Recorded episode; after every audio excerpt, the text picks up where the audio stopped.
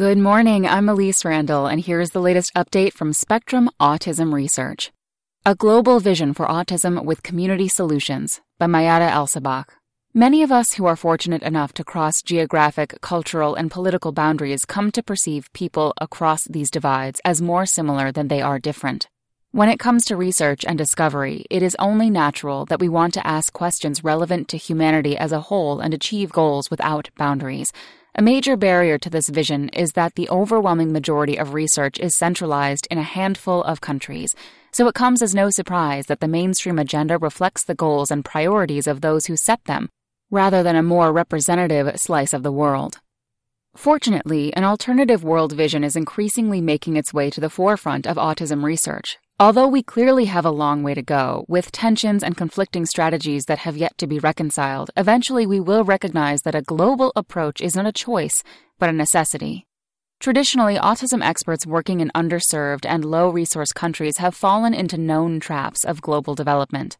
One of these traps is the umbrella of charity, under which researchers play consultancy roles within communities that they believe are in need of their intellectual capital. This approach is built on the assumption that knowledge and research capacity flow only one way.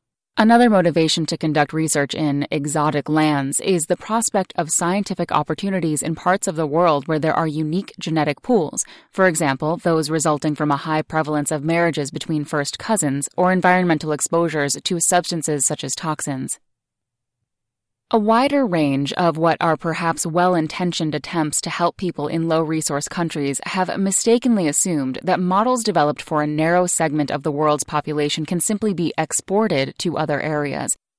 These attempts have inadvertently created a lucrative market for consultants, instrument translators, and pseudo researchers who often turn a blind eye to local needs and capacity, ethical challenges, and the potential for community innovation. Lost in translation. Some of the efforts to export knowledge or transplant research capacity may succeed, but they are not sustainable and reflect dependency rather than true collaboration. Everyone is to blame in these situations, including local professionals and researchers who often personally gain from the process, but deliver little sustainable impact to their community. Autism researchers need to abandon the assumption that research and evidence based care are transportable in the same way that we reject a one size fits all definition of autism, we should acknowledge that every community needs to set its own agenda and find its own best solutions. Universality of knowledge is relevant to our understanding of biology, development, and those principles underlying clinical care, but not in the blind application of context specific models and standards. A world vision requires researchers to find a common ground, identify convergence across diverse contexts, and feed this information back into the research agenda. A key illustration of rising tensions in this area is the debate around the utility of translation of diagnostic instruments such as the Autism Diagnostic Observation Schedule and the Autism Diagnostic Interview revised. These instruments were originally developed to support standardization in research and reduce reliance on subjective clinical judgment, but have become increasingly used in community practice settings. We focused on this issue during a special interest group meeting entitled Lost in Translation at the International Meeting for Autism Research 2013 in San Sebastian, Spain. Expert panelists who have either developed or translated such instruments called for constructive discussion around successful models of care without a priori assumptions about their utility in diverse contexts. In other words, the role of researchers is to assemble and prioritize the evidence and allow different communities to select or craft their own options. The simple conclusion from the meeting was that the question should not be whether we should translate these instruments, this question lacks understanding of the broader purpose of translation and how it will yield immediate or long term benefits for different communities. There is no one size fits all formula for how to develop research or clinical capacity in diverse communities, but there is great value in learning from the experiences of others.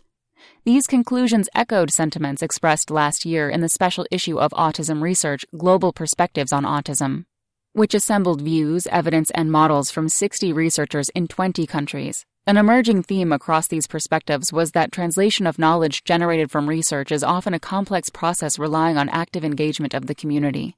The special issue included a systematic review of the global prevalence of autism, which highlighted evidence gaps, for example, the absence of reliable prevalence data from many parts of the world and extremely limited evidence of the cultural and economic impact of autism. The researchers called for concerted efforts to address further questions relevant to the world community.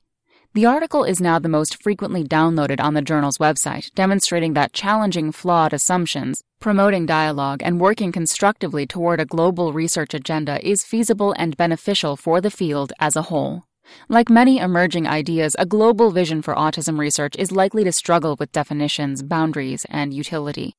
It's yet to be determined whether a subspecialty in autism research dedicated to global approaches will eventually emerge, or if championing the perspective is sufficient. In any case, we need to learn from inspirational work being done in so many communities and collaborate with other fields, such as global mental health. What is clear is that we need this global vision in research to hold up to standards of scientific rigor and quality.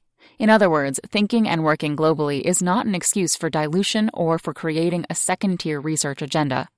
Instead, whether our research is at the bench or on the community front line, a global vision encourages us to think outside of the box and to hold our field to higher standards. Without a doubt, this is the best contribution we can make to humanity. That's all for today. Check back next Monday for more content from Spectrum Autism Research or go to spectrumnews.org.